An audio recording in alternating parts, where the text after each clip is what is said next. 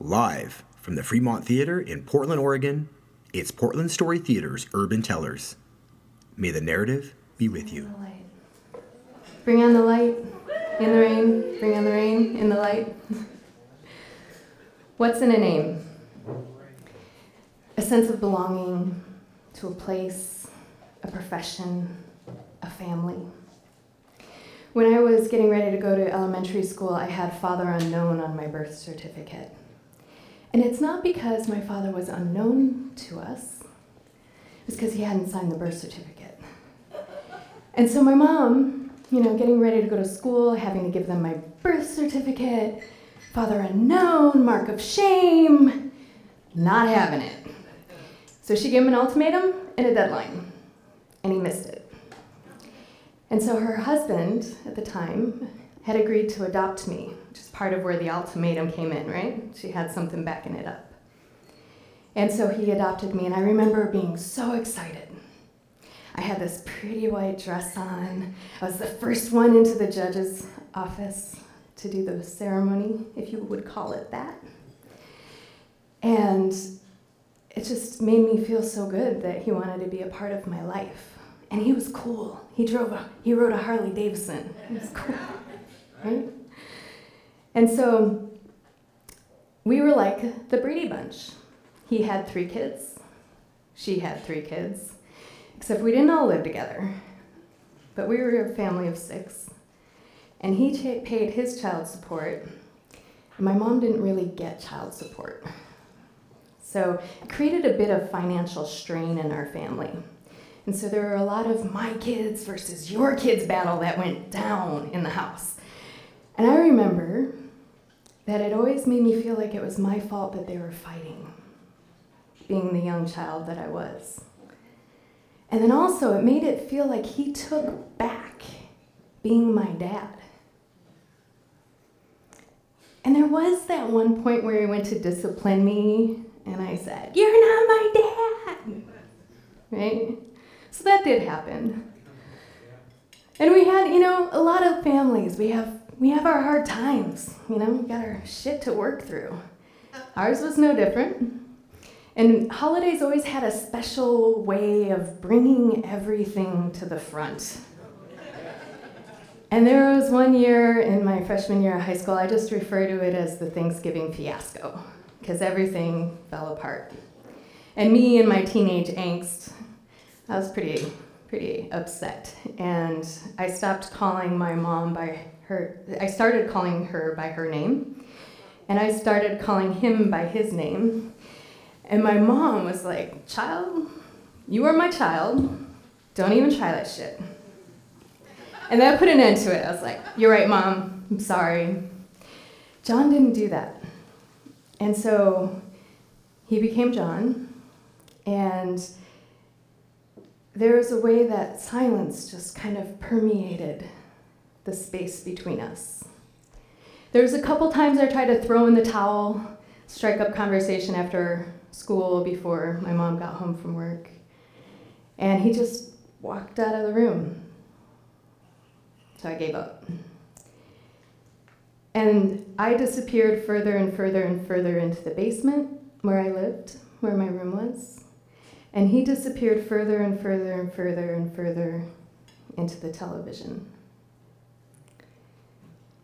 And then, magically, 10 years later, another holiday, I had moved to Southern California for the first time, and so my mom was passing the phone around so I could talk to everyone wish them a happy holiday.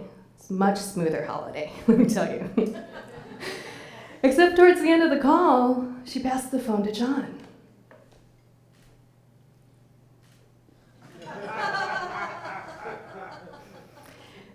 we found our way through. It was quite awkward. And it broke the ice. And so, subsequent trips home, I put in a little more effort. He was a little more responsive.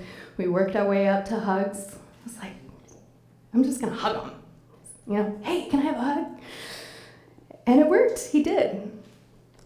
And so it was just a really slow, gradual process with us. And we got some assists in some pretty interesting, unexpected places. About four years ago, I got my own Harley Davidson. Yeah. Yes. Yes. and it was amazing how the crinkle of my leather reminded me of him. And how it felt like, so I was wearing that leather jacket, like I felt a piece of him in me. And then there was the downshifting into first gear. There's just something about that sound that just took me back to all the many rides that he took me on when I was a kid. Just loved it. And then a point came where I was looking through some old photos, and I found a photo of me in that white dress the day of getting adopted. And the big smile on my face, and him standing next to me in his, you know, fancy duds as bikers can get, you know. and it we just we look like a family. And there was another photo of me in my Little League outfit and him in his Little League outfit and me holding a trophy. And I remembered ah, he coached our Little League team. Just hadn't even kept that memory. And there's a way that this journey just brought me into reclaiming the good memories. And it reminded me that there was love there. So this past summer, I changed my name to Amanda Rain. I made it, Amanda's been my name, but I changed my last name legally. And after going through this journey, you know, because for a long time when people would call me by Amanda Brazel, it took me back to that place within me that didn't feel like I belonged and just the pain of the absence of relationship with him. And so I just tried to not use that. I just I was just Amanda. All the time, just Amanda. And then about eight years ago, I started going by Amanda Rain, informally, and most people knew me by that. And there was a way that it felt important this year that I turned 40 to claim that legitimately for myself. And so I did. And I didn't want it to be the big fuck you that I had intended it to be for like 20 years of wanting to change my name. It didn't, I didn't have that in me anymore. And I wanted to call him dad again. We're getting older. Holding on to something from my freshman year of high school is just a little silly at this point. And so one morning, I, my mom was Skyping with her, and we had him come in, and I told him, I said, I want you to know that I really love you that you're really special to me, and I really appreciate all the effort you put in to being my dad. I changed my name this summer, and it's something that was really important for me to do for myself. And I want to honor you. And I want to know if it's okay with you if I call you dad again. And he sat up a little straighter. He, he get he was as ex- close to excited as he gets. and he said, Yes, I would love that, daughter. You can call me dad, daughter. Must have called me daughter like two or three more times in the few short sentences that he said. He's a man of few words always. And it made me feel really good. And, you know, I'm crying, my mom's crying, we have this little moment. And part of where I chose the name Rain for myself is because I fell in love with the rain when I lived in Los Angeles. And in LA, you know, everyone, everyone knows it's the place of smog. You're like in a bowl of smog. There comes a point when it's really bad that you can hardly see the mountains at all. The air, you can't really smell. It's just kind of like this stale thing. But when the rains come, it clears the air, clears the smog. You can see the mountains. You can see how beautiful everything really is. And it smells so good. And there's a way that in that moment I felt like I was bringing that rain into my relationship with John.